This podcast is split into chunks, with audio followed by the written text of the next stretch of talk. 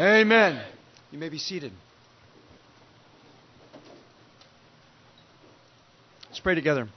Heavenly Father, we ask for your blessings to rest upon us, your blessings, the blessings of your presence, the blessings of your guidance, the blessings of confirming your love for us, the giving us of your word.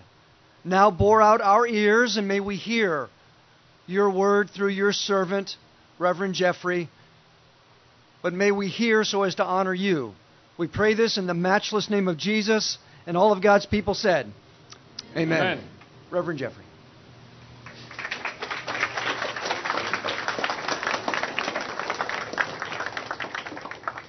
Let's see if this can go any higher, shall we?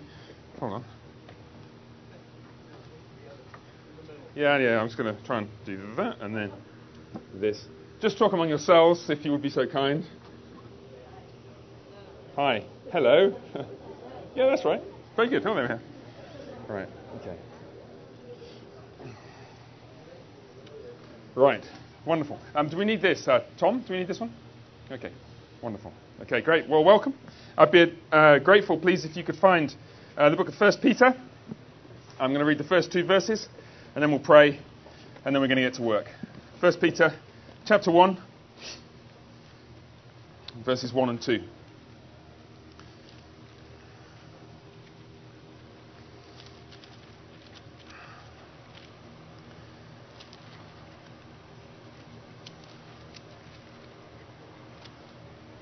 How are we doing?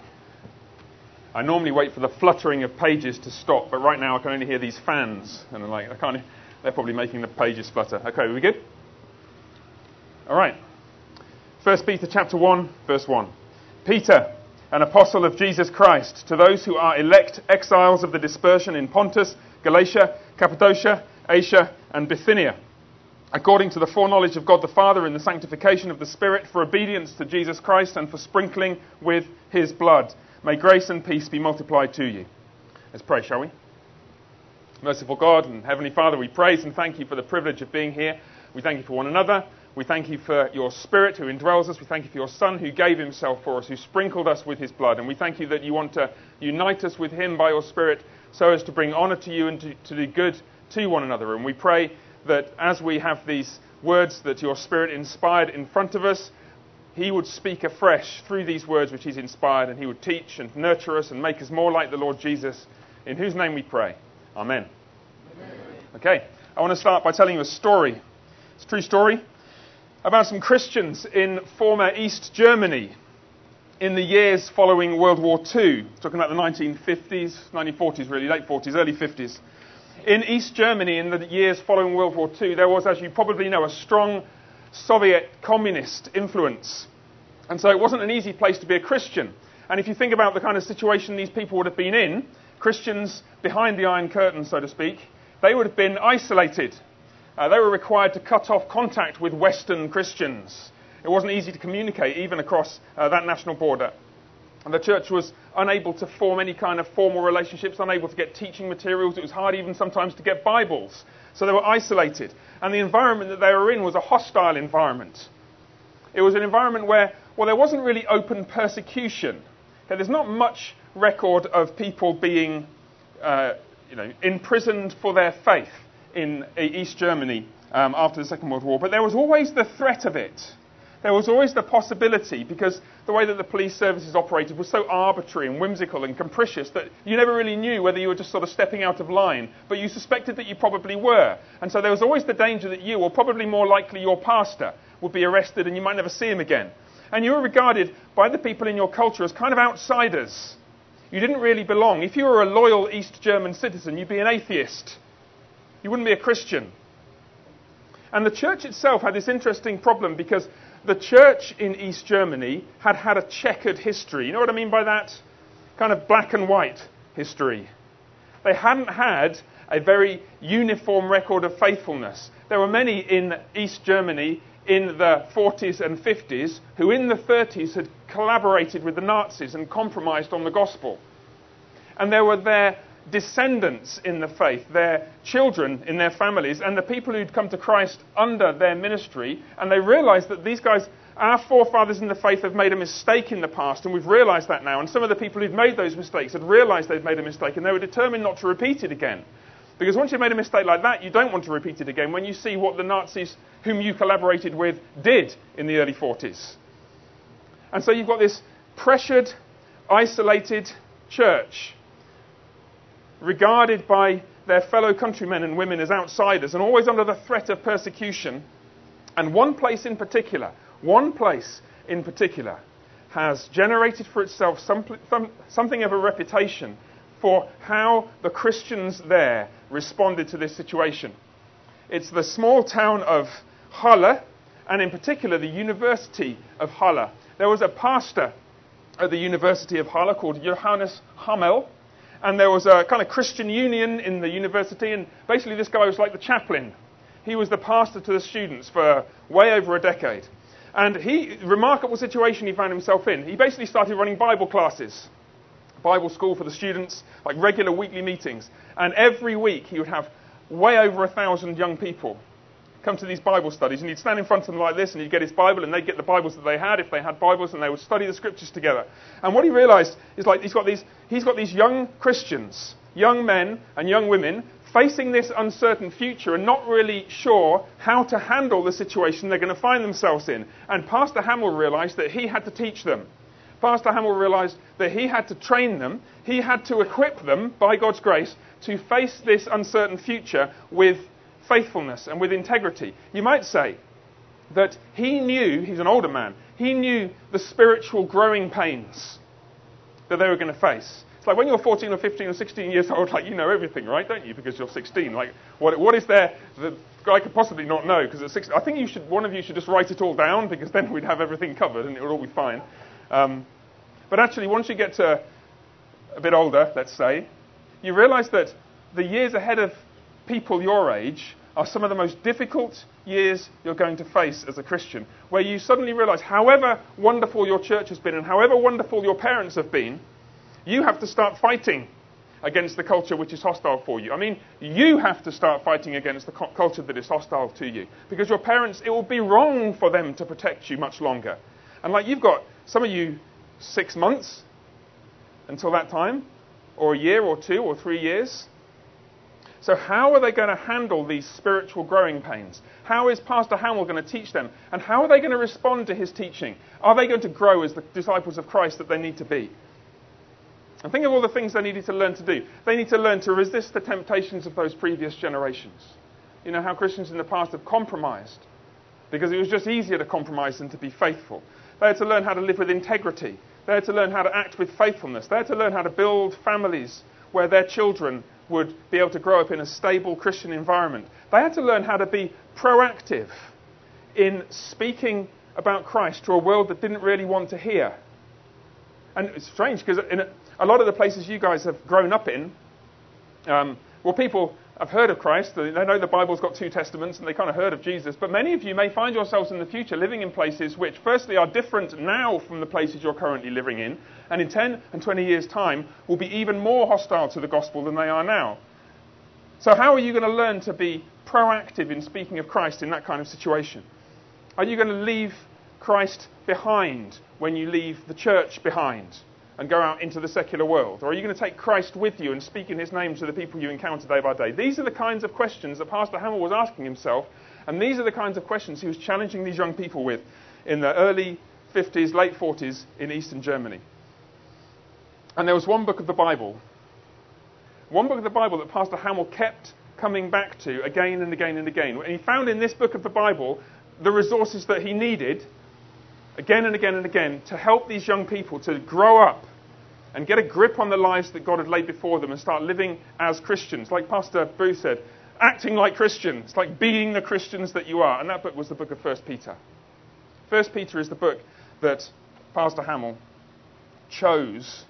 And he'd go through it once, and then, you know, six months later, you'd think, man, they need another dose of 1 Peter, you know?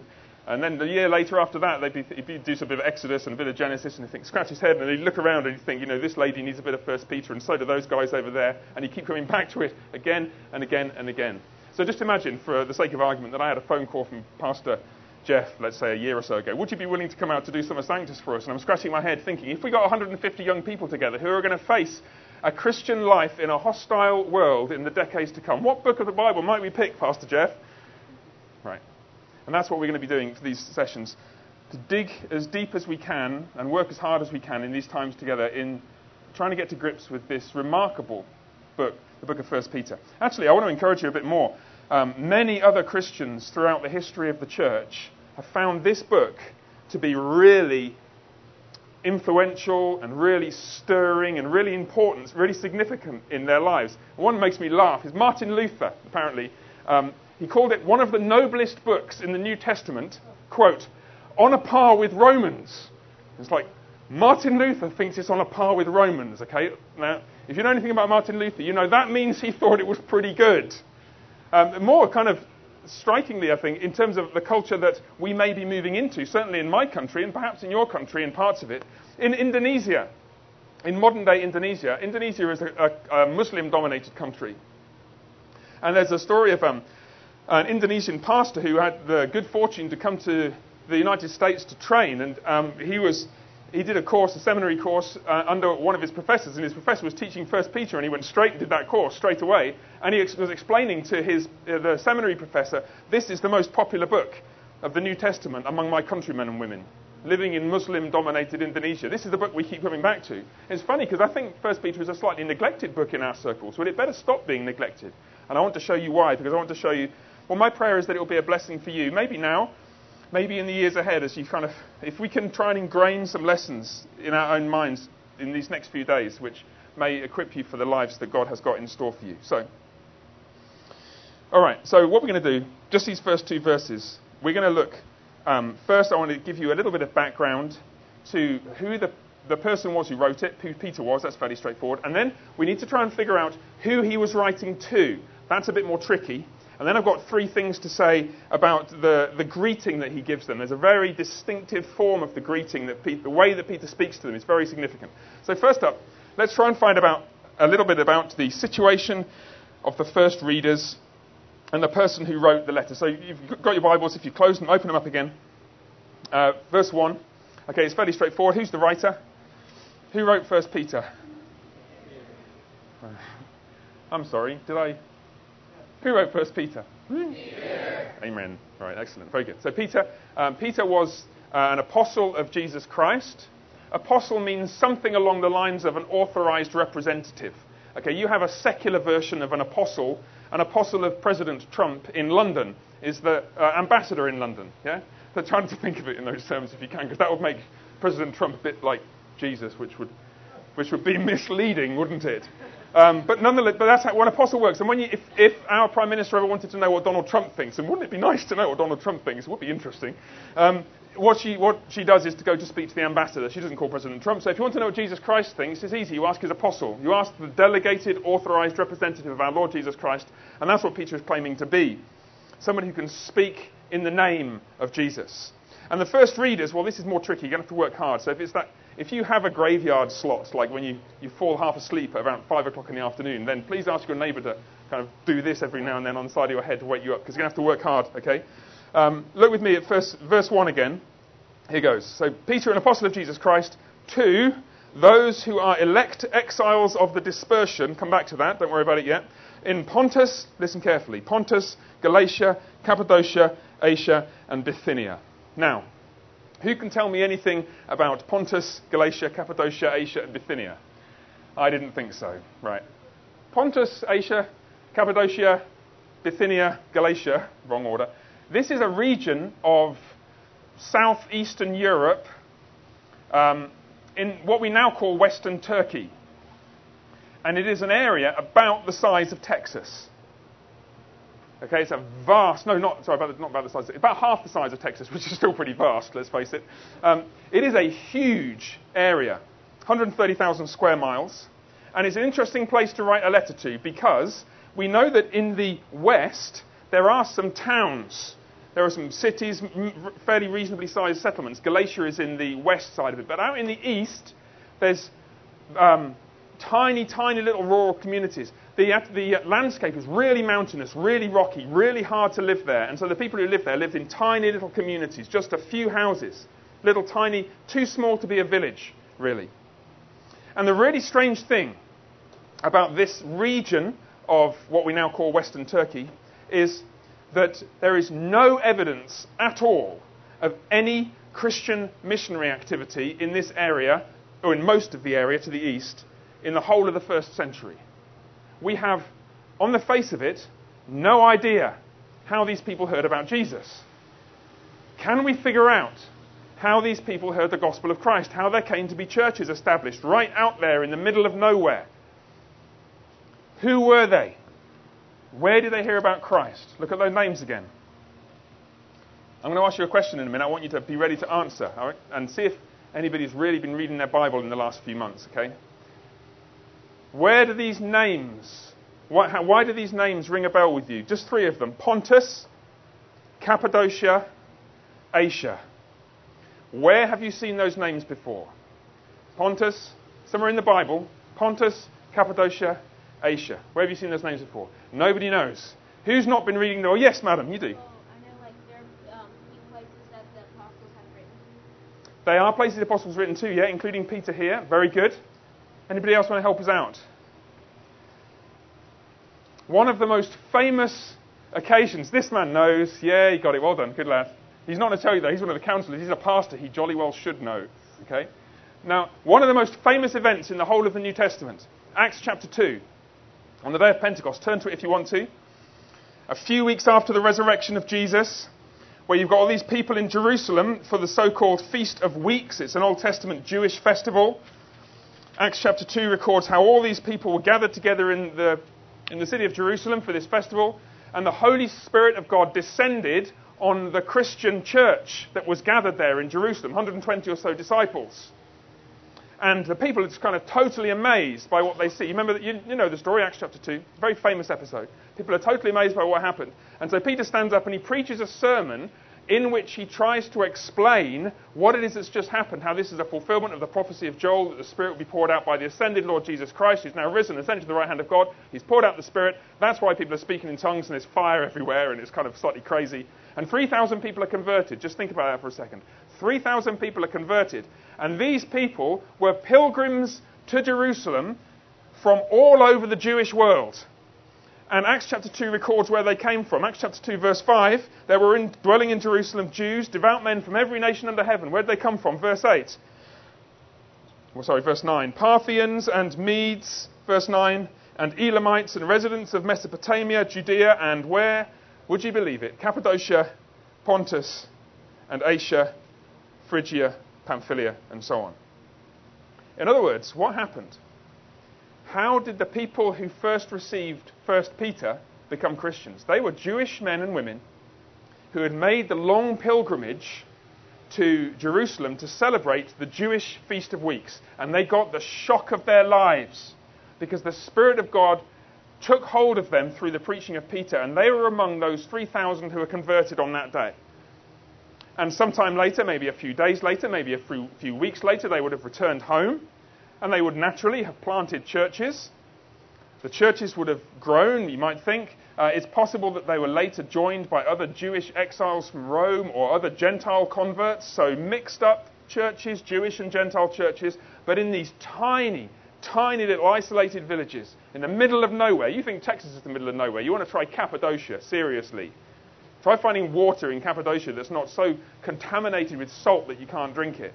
It's really isolated. And that's how these people became Christians. Now, just think about that for a second. You start to learn some really, really valuable lessons. What would life be like in a church like that? Now, I've been to church this last weekend in Monroe. Okay? They've just got this nice new building. Okay? How many people does it seat? 1,200 or something, is that right? Massive big building. It's octagonal church sanctuary. Beautiful thing. It's got all these rooms and it's like big car park. Sorry, parking lot. I will try to translate on the fly, by the way. I'm sorry about my American. Um, now, you would not find a big fancy building like that in the churches in Cappadocia. Like, if there might be 50 people in your village, how many Christians do you think there'd be? Four? Two? Maybe? Right, where are they going to get teaching from? Where are they going to get anything? There's no apostles nearby. What are they going to do? And they're young in their faith. They've got no access to the scriptures. Like you can just go down to you go, go on Amazon and just buy one of these for you know less than you can earn in in a few minutes washing cars down your street. But there's no way, no way on earth those Christians are going to get hold of this. And you can imagine, imagine what Peter would have felt. Peter is an apostle of Jesus Christ. And so he's preached the gospel to these men and women. And he feels this ongoing burden, this sense of responsibility. And so what does he do? Well, he writes to them. Now, it's interesting. If I was talking to pastors, I mean, we'd have to stop here, wouldn't we, guys, and just start to think, like, doesn't this tell us something about the burden and the responsibility that we've got to feel for the people who we're pastoring? But we're not talking to the pastors now, we'll talk to those guys later. But for you guys now, just think about it for a second. You need teaching, but you don't realize it. You don't realize it. You don't realize how much you need it. And if you can just imagine, think yourself back into the shoes of these, your forefathers in the faith, what would they have done when they received this scrappy, tattered copy on a piece of messed up papyrus of a letter from Peter? Peter, the man who preached to Grandad, under whose ministry Grandad was converted. And we got a letter from him, son. And you're like, yeah, I'll read it tomorrow. But isn't that what we so often do with the Word of God? It's like, man, we have no idea how privileged we are. No idea. And we're so ungrateful and so complacent in the carelessness that we have towards this precious gift. And we think our forefathers in the faith, they didn't, it's not like they didn't have Bibles. Some of our forefathers in the faith didn't have paper. You know, great, great American theologian Jonathan Edwards, your greatest theologian, right? For quite a large part of his ministry, he was writing in the 1740s, 1750s before he, um, no, yeah, 1750s before he died, and um, and there's a whole pile of Jonathan Edwards' manuscripts which haven't yet been deciphered, and the reason they haven't been deciphered is because they were written on his wife's shopping lists in tiny handwriting. And what Jonathan would do is he'd write like this, right? And then he'd turn the paper through 90 degrees and write again. And then he'd turn it over and write again. And then he'd turn that through 90 degrees and write again. So you could use each piece of paper four times because he was so poor he couldn't afford paper. Right? You can just word process, blog, whatever you like. And it's just, we have, we have more resources than any other Christians in the whole of history, and we're more complacent than any other Christians in the whole of history. It's shameful, isn't it? Does it make you realize, like, how presumptuous we could be and I think it's one of those weird things that um, the people of God seem to thrive more in adversity than we do in relative comfort. Historically speaking, that's just a fact of history. And so be, be careful. Like your, your parents and grandparents have prayed and taught and studied and prayed some more and worked like crazy to, to give you the kind of upbringing that you've got. And here you are at summer camp where like it's fun to be a Christian. Right? And you could so easily like take this as right, okay, well this is what I deserve. Now Jesus, when are you going to do something for me? Wouldn't that? Don't let that happen to you. Think about these guys who had nothing. And it's interesting, I've noticed, um, I, have been a pastor for long enough now to see kind of whole life cycles of Christians uh, from not, not sort of birth to death, so to speak, but from um, initial interest through growing in their knowledge, through becoming Christians, and then growing towards a degree of maturity and stability in their faith. And I've noticed a pattern. The people who grow towards maturity in faith are the people who really want to grow towards maturity in the faith. It's as simple as that. Really. Um, the people who end up being stable, solid, faithful, happy, mature Christians are the people who really seek first the kingdom of God. You know, there's nothing more miserable than a half hearted Christian. Uh, the, the, I, I, can almost guarantee this the, the most unhappy man or woman on earth is not an atheist or a Buddhist or something. It'll be a Christian who can't be bothered. There's nothing more depressing. Don't be that man. Don't be that woman. Yeah? Be like these guys who would have grabbed this thing with both hands and loved it. Now, think again about these people in these isolated, tiny little communities. What would the surrounding culture have thought of them? There they are. There's three of them in their church. And, well, think back to when they first arrived home from Jerusalem. They'd gone, maybe they'd spent quite a large proportion of the family's savings on their pilgrimage to go, and then they come all the way back. And they get back and they say, Hey, everybody, we just come back from Jerusalem where we discovered that the Messiah has been born and lived and been crucified, and then he's been resurrected, and we trusted in him, him and repented. And what you now need to do is to turn aside from the, the, um, the sacrifices and the ordinances of Moses and worship this Jesus, the Messiah, who our, our uh, leaders in Jerusalem had killed. Right? Can you imagine the kind of reception they would have got? Right? It would not have been, oh, great, wonderful. We'll, we'll be joining you tomorrow morning for worship. It's no, no. Throughout the New Testament, you find the same pattern again and again. When people become Christians from a Jewish background, they face hostility. They're excluded from their society. And just at the level of like who their friends are going to be now. They don't have any friends anymore. Like, because you were going to go to college and you had your roommate all sorted out, and it's like, it's going to be great, and, and now he doesn't want to talk to you. And besides, you just spent all your money because you had to go to Jerusalem, and now what are you going to do? And, and that, that other guy across the street who speaks in a slightly strange way, and you don't, never really got on with him, but now he's the only other Christian you know, and you're stuck with him. isn't, that, isn't that just the way? Um, and, and it's almost like you've got to rebuild your life in a culture which is hostile to you. But more than that, it's not just a social thing. It's not just that your friendship group is now slightly more restricted. There are some deep, uh, I want to say existential, you know what I mean by that? Uh, uh, questions about who you really are as a human being, questions, theological questions about your identity, concerned with this particular question Who are the real people of God? Who are the real people of God? Because according to the Jews of the first century, the real people of God are those who adhere to the sacraments, the uh, uh, sacrifices, and so on of Moses. They're defined by their connection with the Torah, the Old Covenant rituals, and so on. And therefore, when somebody became a Christian and said, No, no, we're defined as the people of God by our baptism into Christ Jesus, the Messiah who was crucified and raised, they were told in no uncertain terms, No, you're not the real people of God anymore. You don't belong to God. And so there's this kind of existential crisis like, do, do we really belong? And you, you get back, and, and, initially you're really enthusiastic on the way home because you naively think everybody's going to be excited with you. Then you get back, and the crunch comes, and you realize nobody really likes you anymore. And then six weeks later, you start to think, you know, maybe I've made a big mistake. Maybe I've made a big mistake. Maybe this Jesus thing was.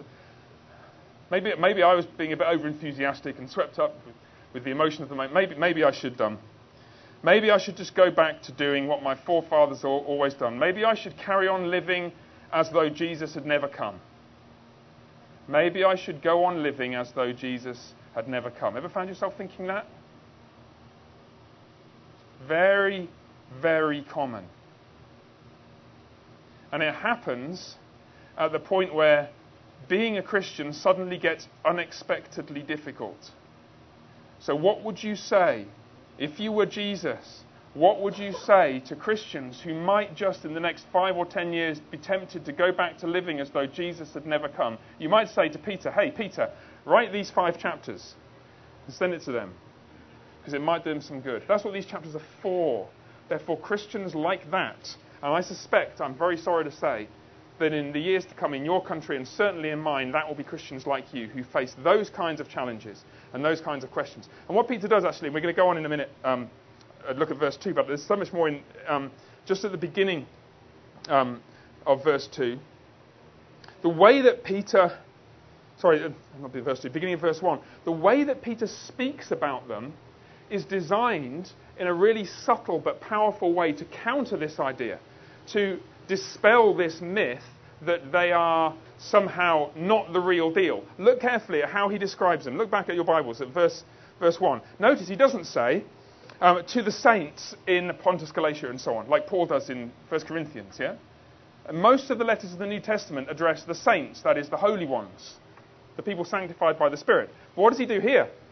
He says, to those who are, and then what are you talking about? Elect exiles of the dispersion in Pontus, Galatia, Cappadocia, Asia, Bithynia. Now, what's that all about? Now, listen up. Elect, exiles, dispersion. All of these terms were technical ways of describing the Old Covenant people of God. Elect meant chosen by God the Father. Exiles meant you are the ones who were sent away from Jerusalem into exile, but don't worry because God still cares about you. And dispersion meant scattered or dispersed around the place. So normally what you would do is you, if you were an old covenant Israelite, you would think, we're the elect exiles of the dispersion. We're the elect chosen by God. We have been scattered to the four winds of heaven, but God still cares for us. And Peter says, no, no, you are the elect exiles of the dispersion. And don't, don't care what anybody else says. And you shouldn't care what anybody else thinks. You are the people whom God has called himself. You are the people for whom God cares. In fact, this fits with the, the way in which this language is used elsewhere in the New Testament. It's used in Acts chapter 8.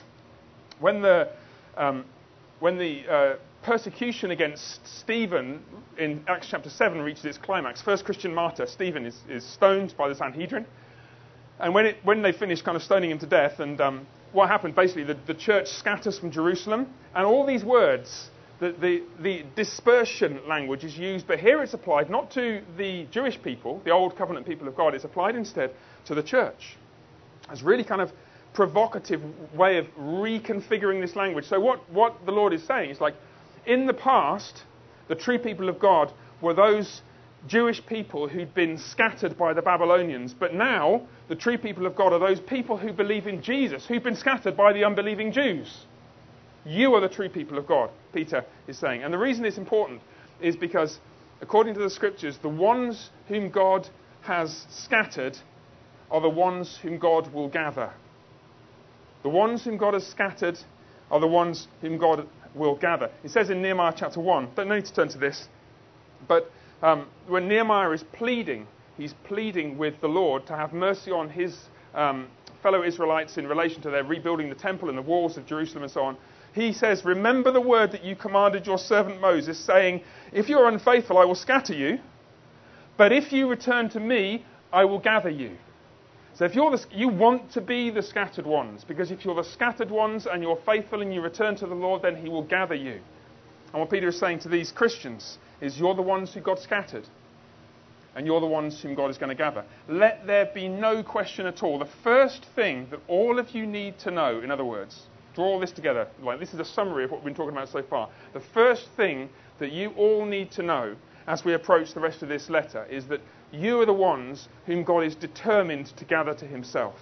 You are the ones whom God loves. You are the ones for whom God sent his Son. You are the ones for whom Christ died. You are the ones who have been sanctified by the Spirit. And you're the ones who will be gathered to the Father. You are the ones.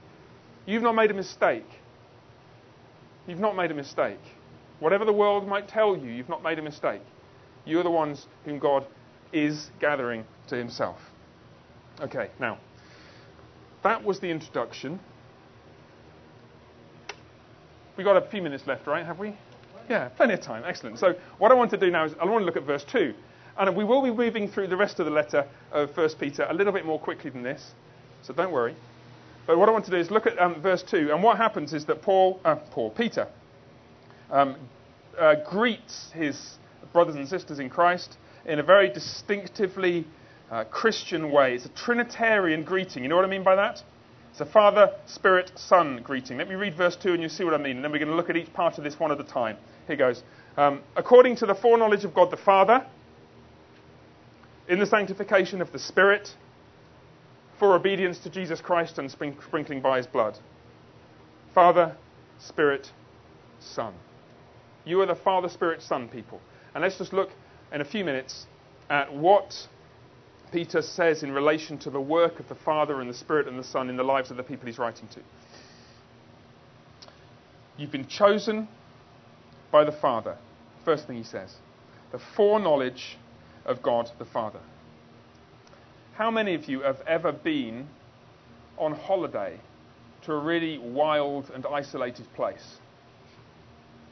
What's the most? Yeah, you've been? Where'd you go? I probably can't hear you, these fans. Shout it out. Where's that? Austin? Alaska, right. Now, how far were you from the nearest kind of big town, roughly? How do you think? 50 miles? Hmm? Hundreds of miles. That's insane. You know, you can't do that in England. There's no way you can go. Like, it was funny, we drove in a straight line today for five hours. That is not possible on my island. You would fall off the edge if you started. Anywhere you start, you like, you run out of land.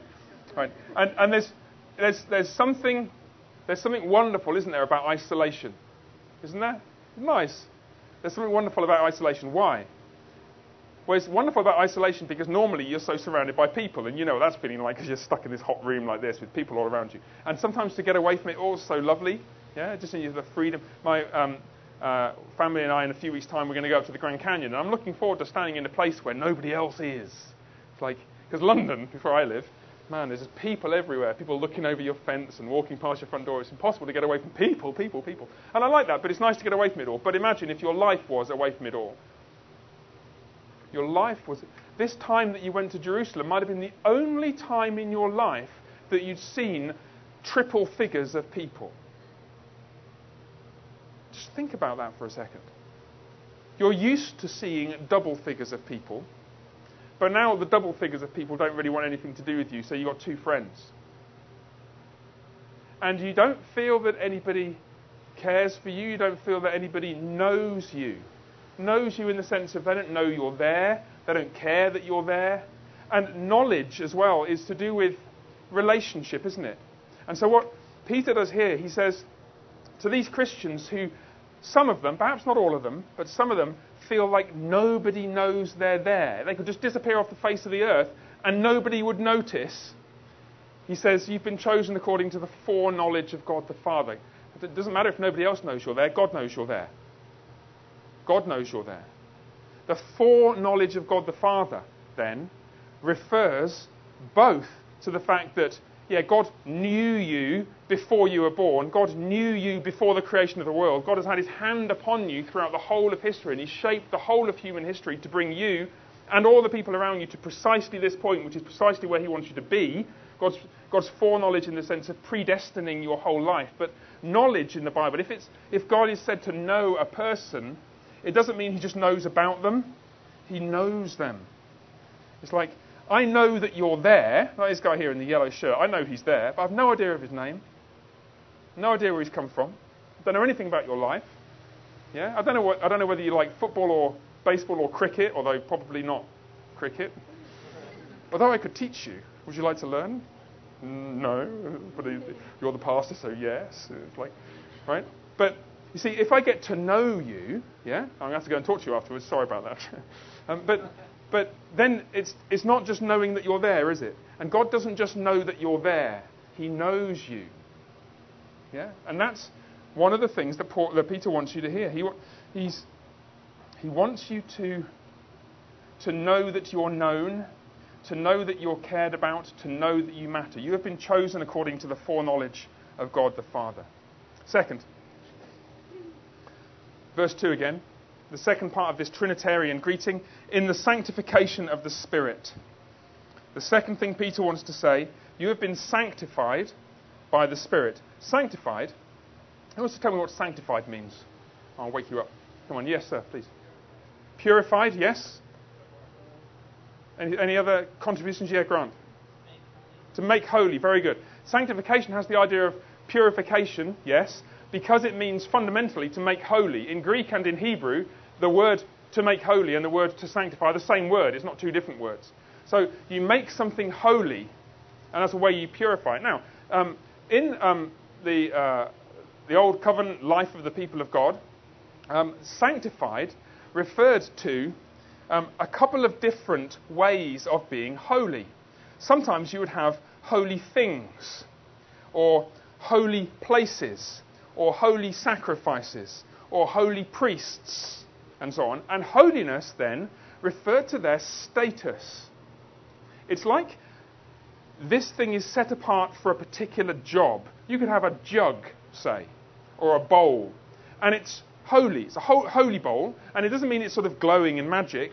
What it means is uh, this is for special use in the sanctuary. It's, it's for the tabernacle. It's to be used in connection with the worship of God. Okay? So holiness then means you might summarize it as set apart for a special purpose. Anything that is to be used in close proximity to the holy God needs to be holy.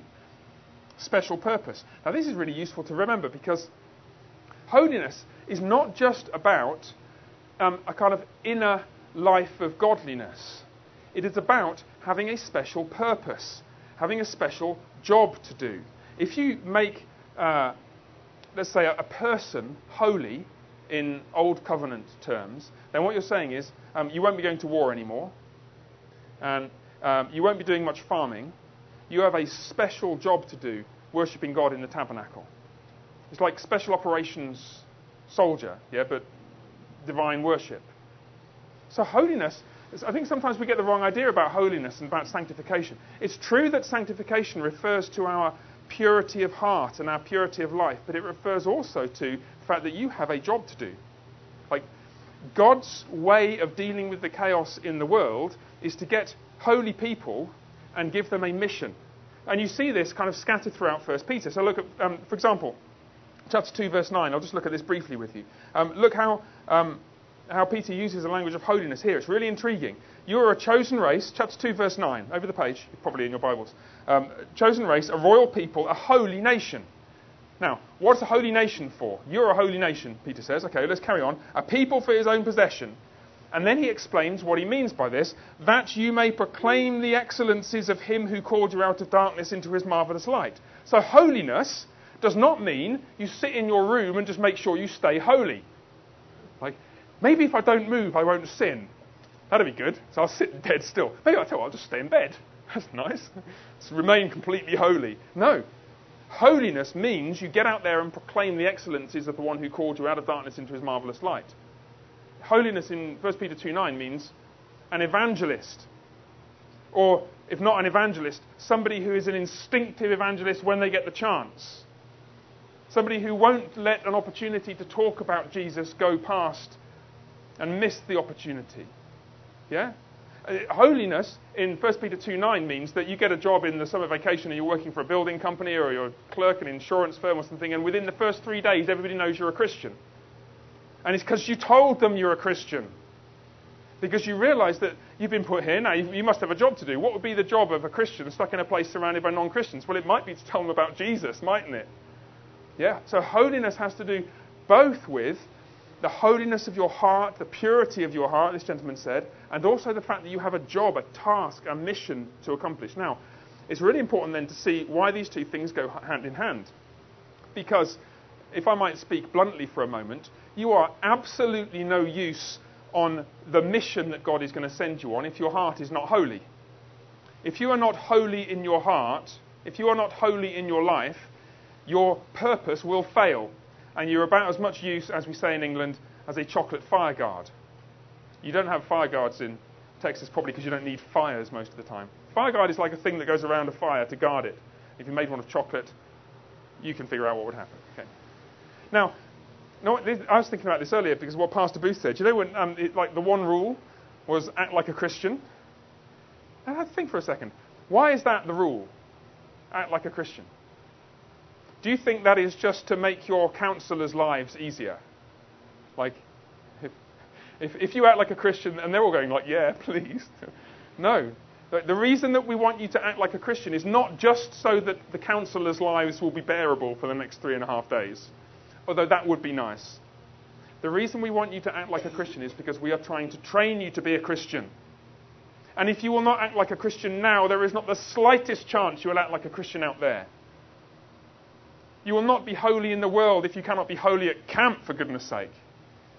And if you will not be holy in the world, then you will be useless in any task or mission or purpose that the Lord calls you to. You will waste of space. And so, the purity of heart, which we are trying to train you in, and the godliness of life, which we are trying to encourage you in, is not just so that we can have like a quiet time and just like, you know, we can have a chat in the evening. We don't have to kind of stay up till two in the morning to make sure you're not running out of your dorms into the forest in the middle of the night. You better not be doing really seriously. Really? You want to go into the woods here? You know how many ways there are of being chewed to death in Texas?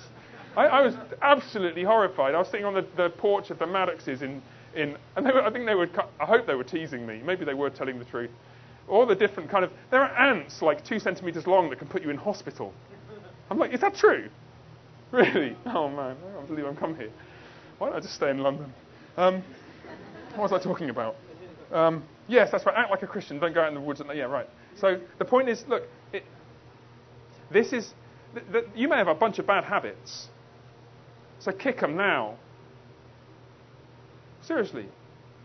Like, and if you start now and you kick the bad habits for three days, that's a really good start because three days beats three hours, doesn't it? So take the opportunity. You know, you've got four other Christian guys in your dorm now. Be accountable to them, whatever it is. Yeah? Don't miss the opportunity because you Some of you are 16, 17, 18 years old. You don't have much more of a chance to get trained to be useful in the world, to be sanctified, to be the kind of holy, faithful, committed man or woman of integrity that God can actually use to do something productive. What are you going to be like in 10 years' time? What, you will be like in 10 years' time, whatever you are now, plus wherever you're heading. Yeah, so think, what, what do I want to be when I'm 25? And then head in that direction. Yeah, by the grace of God, you might get there. So you've been sanctified by the Spirit. Third, you've been sprinkled with Christ's blood. Verse 2 again. Chapter 1, verse 2. We're nearly done. I know it's hot. You're doing well, okay? I'll talk for much longer this evening, don't worry, when it's cooler. Um, they didn't laugh at that. They think I'm. Oops. Okay, here goes. Verse 2. In the sanctification of the Spirit, second thing.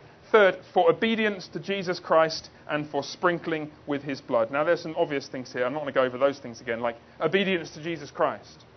Like, take up your cross and follow me. Why would you want to take up your cross to follow Jesus? Well, because he took up the cross. Okay, so obedience to Jesus Christ means walking in the footsteps of Jesus Christ. You can't receive Christ in relation to his forgiveness without walking in the footsteps of Christ in relation to his holiness. You get Christ or you don't get Christ.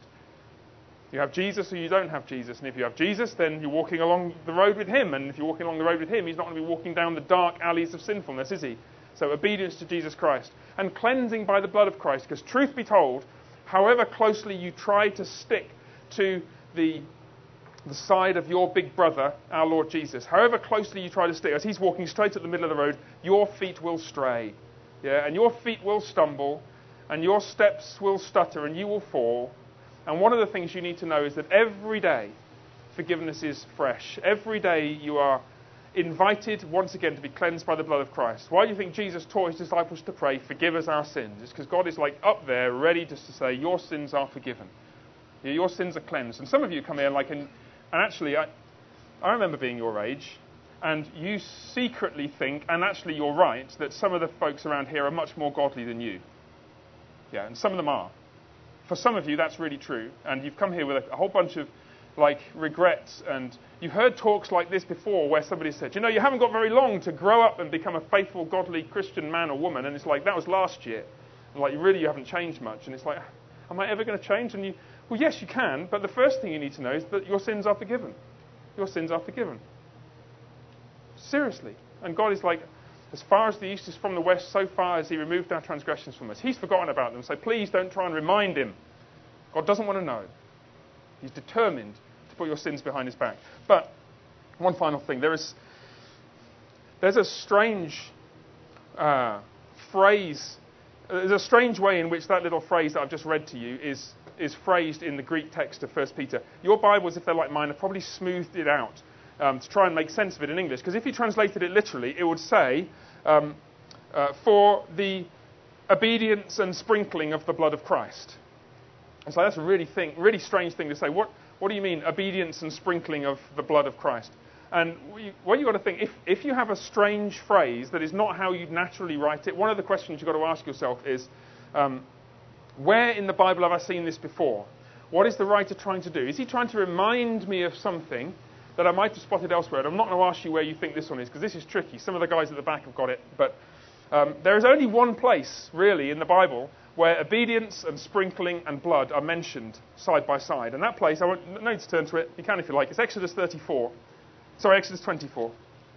It's a very significant moment because what's just happened in Exodus 24 first 19 chapters of the book of Exodus, the people have been led out of slavery in Egypt and they're free now in the promised land. Now, what they're going to make of that freedom, who knows? But um, Exodus chapter 20, then, they receive the law of God, the Ten Commandments, Exodus chapter 20.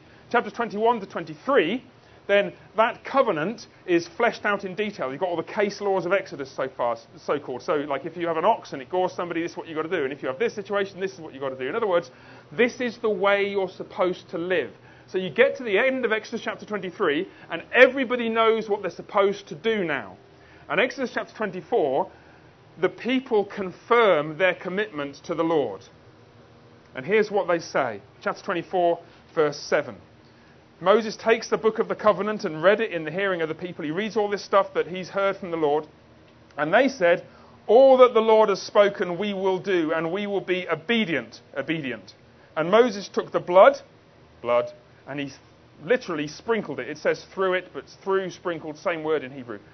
Obedient, blood, threw, or sprinkled, all over the people. They're all covered in the blood of the sacrifice that has just been made. Obedience, sprinkling, blood. So you have been chosen by the Father and sanctified by the Spirit for this kind of commitment to the Lord. And did you notice what it was that the people have just said? What did they say? When Moses, he's got to the end of his sermon, and all the people say, quote, All that the Lord has spoken, we will do. You ready to say that? I'm not going to ask you to say it now. Okay.